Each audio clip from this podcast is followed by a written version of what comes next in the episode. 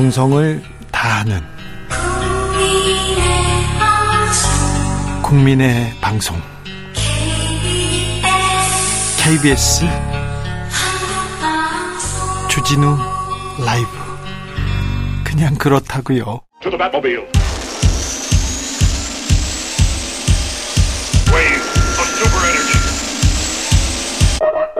주 기자의 일 분. 정치 소식에 묻혔는데요. 매우 중요한 판결이 하나 나왔습니다. 대법원 전원 합의체에서 상대방을 협박해서 공포심을 느끼게 한 뒤 성추행을 해도 처벌할 수 있도록 하는 판결인데요. 저항의 정도에 따라 폭행이나 협박이 인정되던 기존 판례를 사십 년 만에 바꿨습니다. 이거 당연합니다. 성적 자기결정권 그리고 자유권에서 한 발짝 진전한 결정이라고 볼 수 있습니다. 그동안 우리 법원 성폭행죄, 성협박죄 판단할 때요, 피해자가 얼마나 저항했느냐, 어떤 옷차림이었느냐, 얼마나 피해자다웠느냐, 이런 거를 따졌어요. 여기에 따라서 판결이 영향을 받곤 했습니다. 대법원에서 항고 곤란 그리고 정조를 수호하는 태도 요구하는 입장, 이거 배제해야 된다고 이렇게 했습니다. 성폭력 피해자 취재하면요, 수사기관에서 법원에서 더 힘들었어요, 이런 얘기 많이 들었습니다.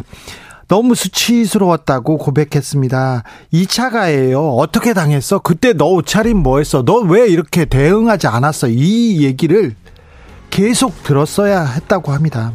이 기회에 바로 잡아야 됩니다. 그리고요, 반성했다고, 초범이라고, 젊다고, 성범죄자 형량 깎아주는 관행들 바꿔야 됩니다. 이균용 대법원장 후보자 잘 아시죠? 이번 청문회에서 많이 봤지 않습니까? 이번 청문회를 계기로 우리 사회가 한 발짝 더 나아갔으면 좋겠습니다. 주 기자의 일 분이었습니다. 웬디 걸스.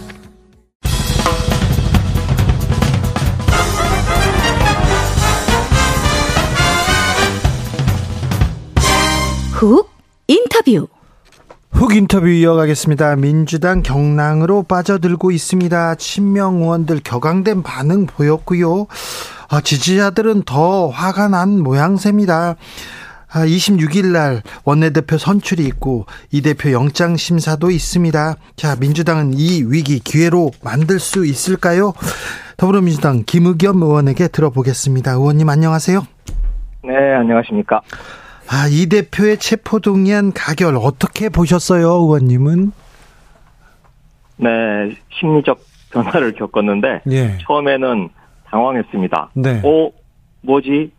어, 그 다음에는, 야, 어떻게 이런 일이 벌어지나라는 참담함. 네. 그리고 세 번째로는 잘해야겠구나라고 하는 긴장.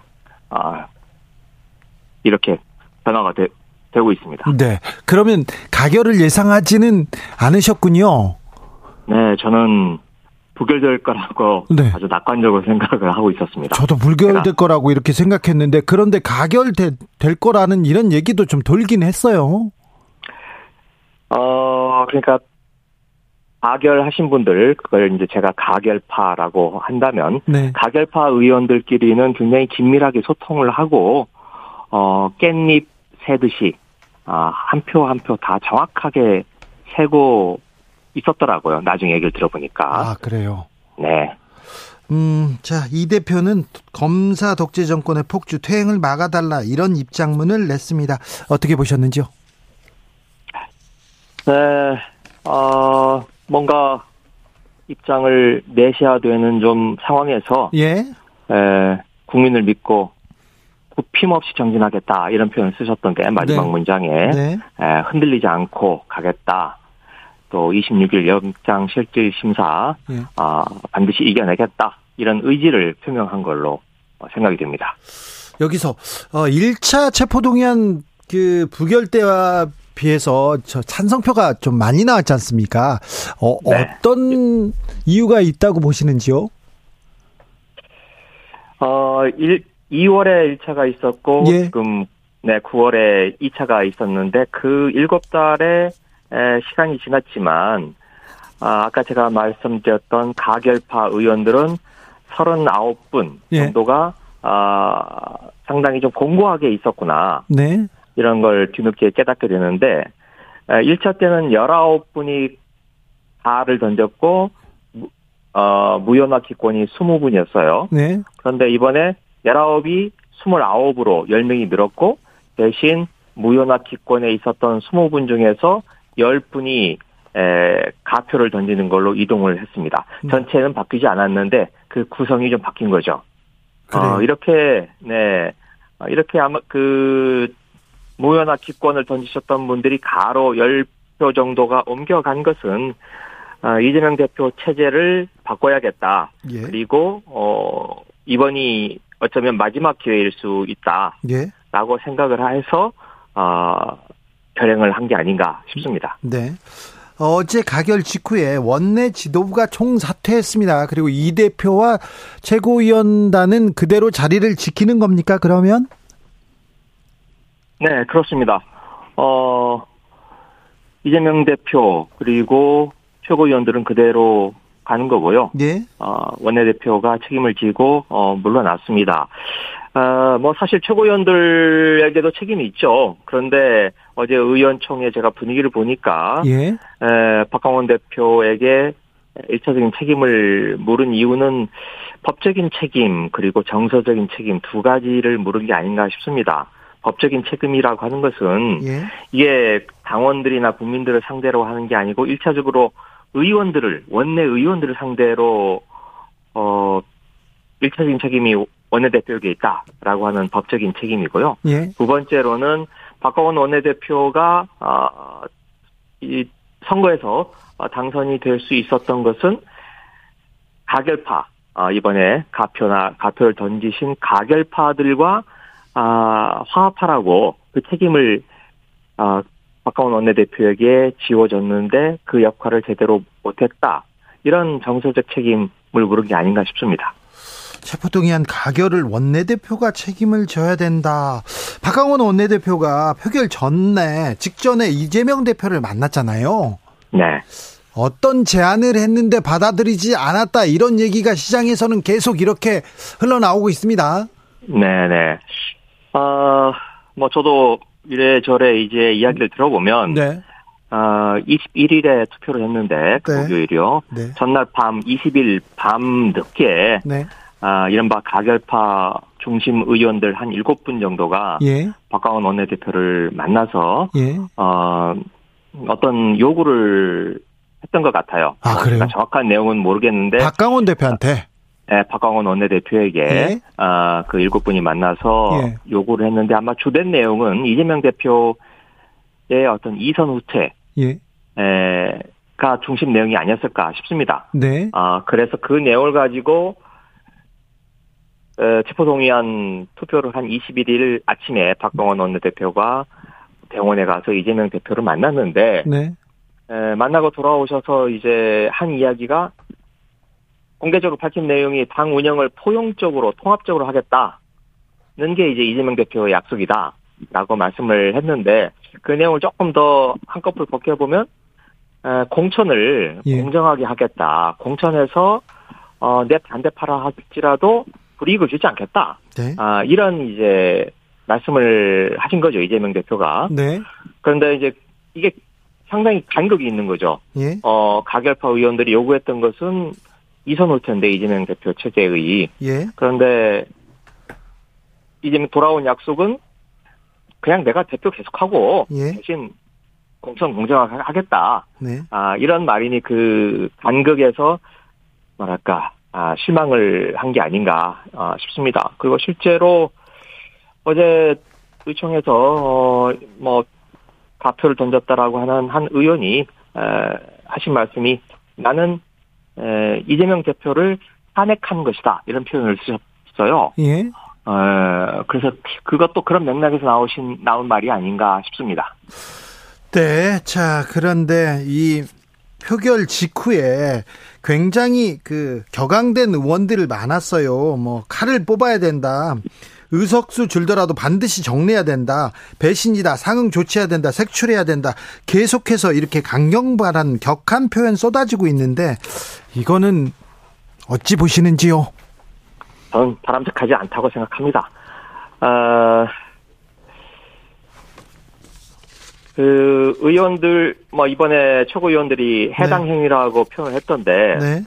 에, 이건 법적 윤리적인 문제가 아니고 정치적인 문제라고 생각을 합니다. 예. 아, 법적 윤리적인 문제가 발생을 하면 법적 윤리적인 해당 행위를 하면 네. 아, 윤리위원회를 회부해서 어, 징계를 하면 되지 않겠습니까? 네. 그런데 지금 이런 고도의 정치적 행위가 발생한 상태인데 이걸 그런 통상적인 에, 방법으로 처리가 가능할까?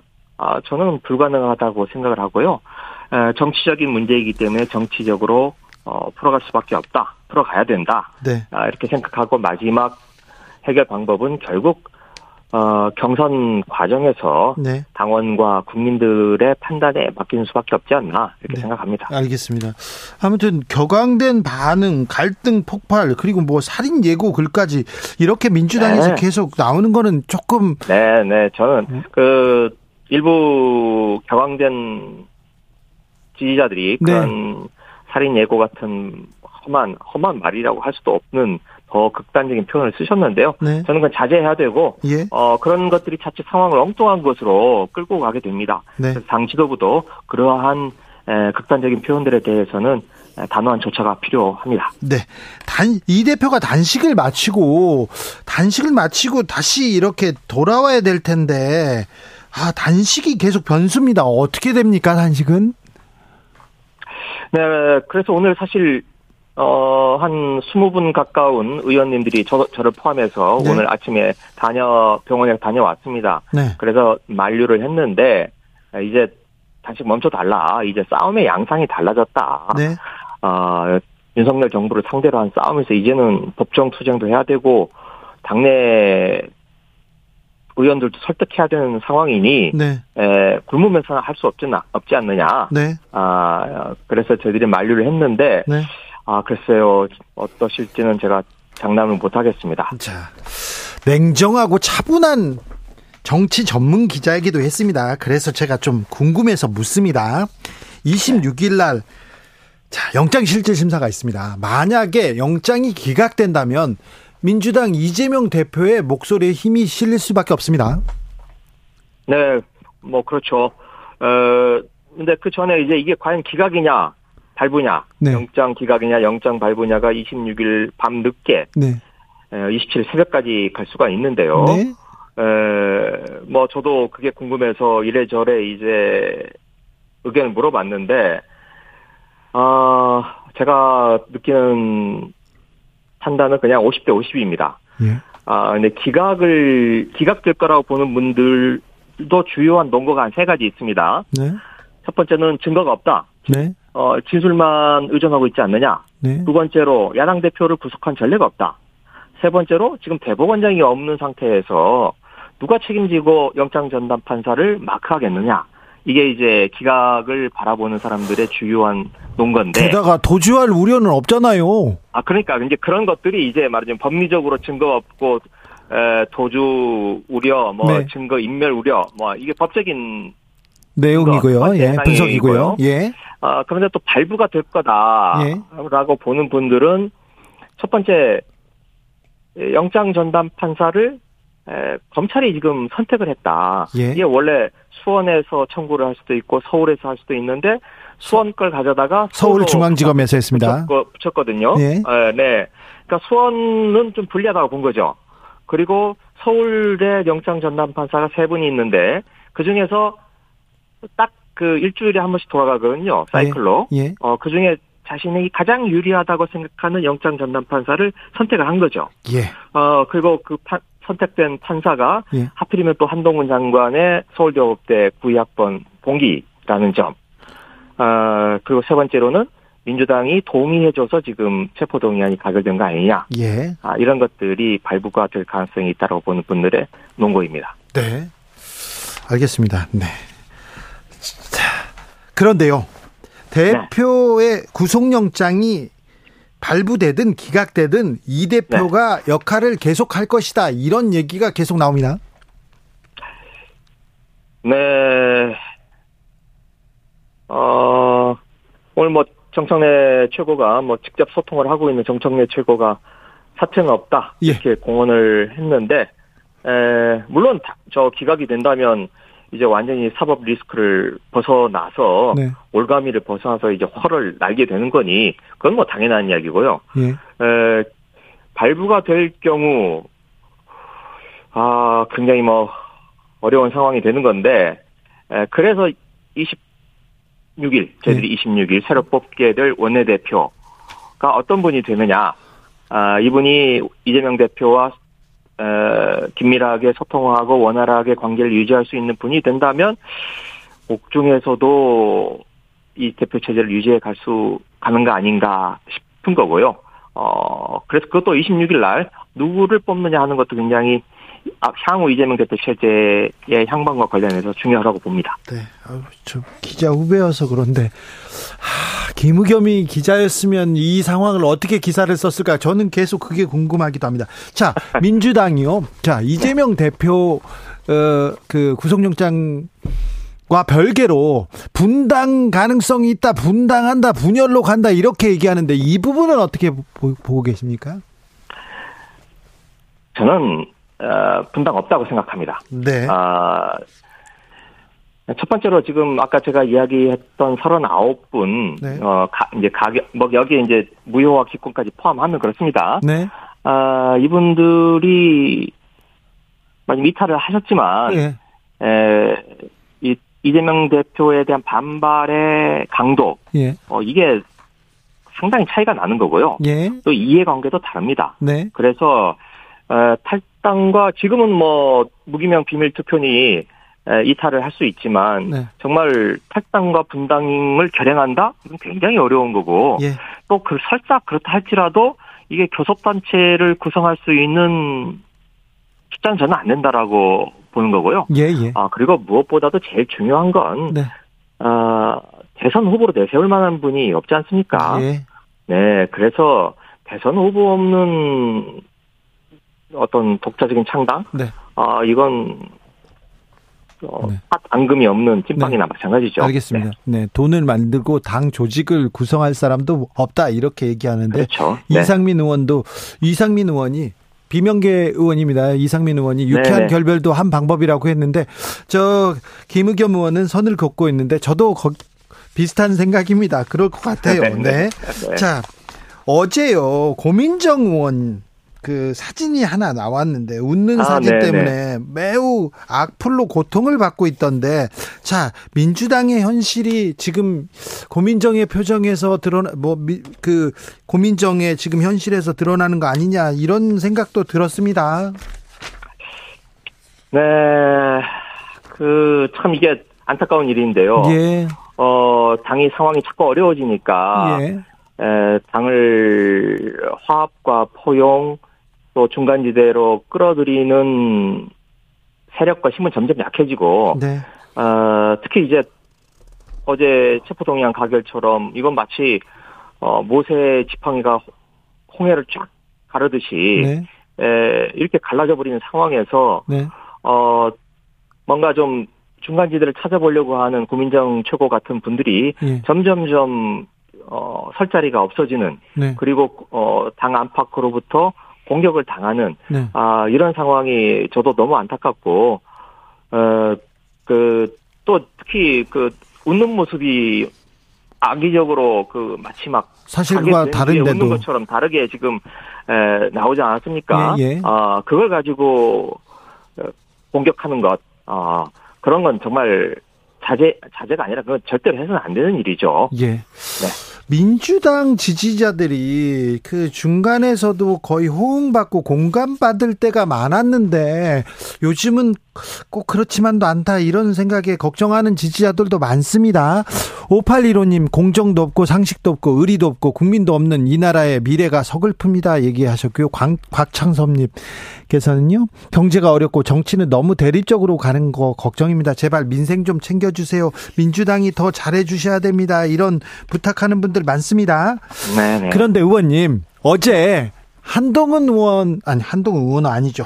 국회에서 하도 말을 네. 많이 해가지고 한동훈 장관의 그 체포동의안 필요성 설명 어떻게 들으셨어요? 어 한동훈 장관이 저 들고 나간 원고가 있습니다. 예. 에, 그게 에, 십삼 페이지 정도 되는데요. 네.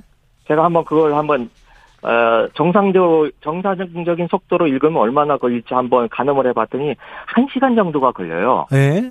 네. 보통 체포동의안을 요구할 때 법무부 장관이, 네.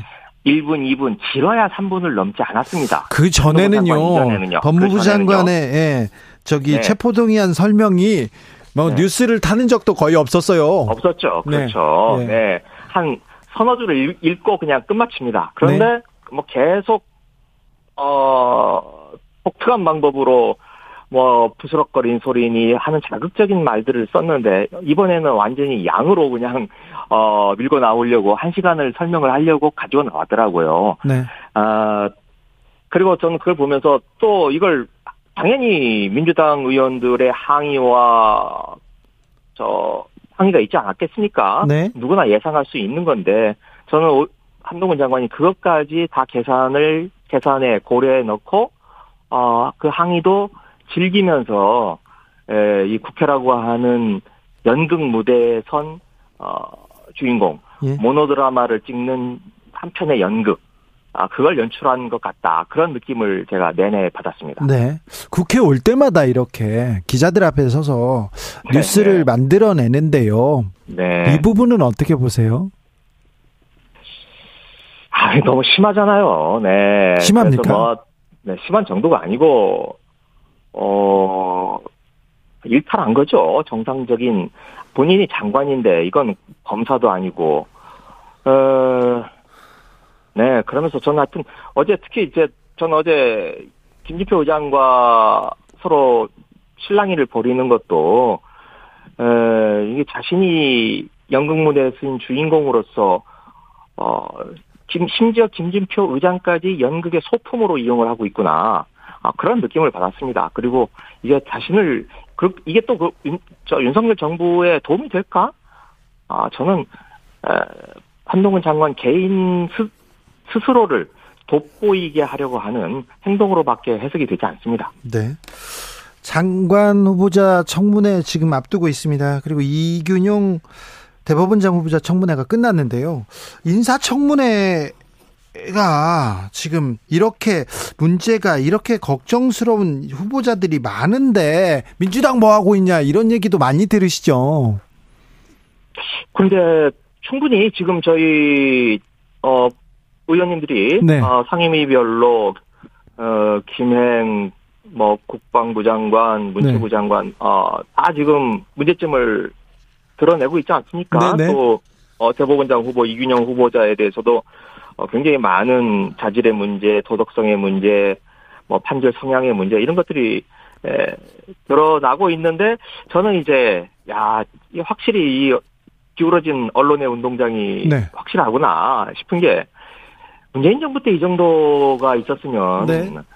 아 정말 맨날 며칠 도배가 됐을 겁니다. 그런데 그냥 한쪽의 주장 또 반박 아주 균형 있게 똑같이 어, 보도하는 주류 언론들의 모습을 보면서 뭐 너무 요즘은 뭐 실망도 안 하죠. 의, 너무, 의원님 너무 그것도 있는데 되니까. 너무 네. 많은 후보자들의 너무 많은 의혹들이 네네. 나오면서 의혹이 의혹을 덮고 있는 건 아닙니까? 네, 네 그렇습니다. 그것도 그래서 아 이 한꺼번에 에, 몽땅 세일, 아 어, 창고 재개방을 하는 거 아닌가? 네. 어, 문제, 문제가 있는 후보자들 네. 다 묶어서, 어, 일괄 처리, 땡 처리하는 거 아닌가, 이런 생각도 들었습니다. 선택과 집중, 그래서 민주당이, 그래서 이 부분은 좀 집중했어야 되는데, 이 부분은, 이 후보는 좀 문제가 있는데, 이걸, 이 얘기를 언론, 언론보다도 민주당이 좀 더 좀 잘해줬으면 하는 사람들이 많아요. 의원님이 네. 글로 가셔서 그래요. 네. 아이고, 그, 아, 글쎄, 저, 제가, 제가 보기에는 우리 상임위 의원들이 다들 지금, 어, 밤늦게까지 일하시면서 열심히 하고 있, 있다고 저는 생각을 하고 있습니다. 네. 알겠습니다. 추석 때, 자, 지역 인심, 인심들 이렇게 쭉, 쭉 돌아보시고요. 다시 네. 저 스튜디오로 모시겠습니다. 감사합니다. 네, 고맙습니다. 더불어민주당 김의겸 의원이었습니다. 정치 피로, 사건 사고로 인한 피로, 고달픈 일상에서 오는 피로. 오늘 시사하셨습니까? 경험해보세요. 들은 날과 안 들은 날의 차이. 여러분의 피로를 날려줄 저녁 한 끼 시사. 주진우 라이브.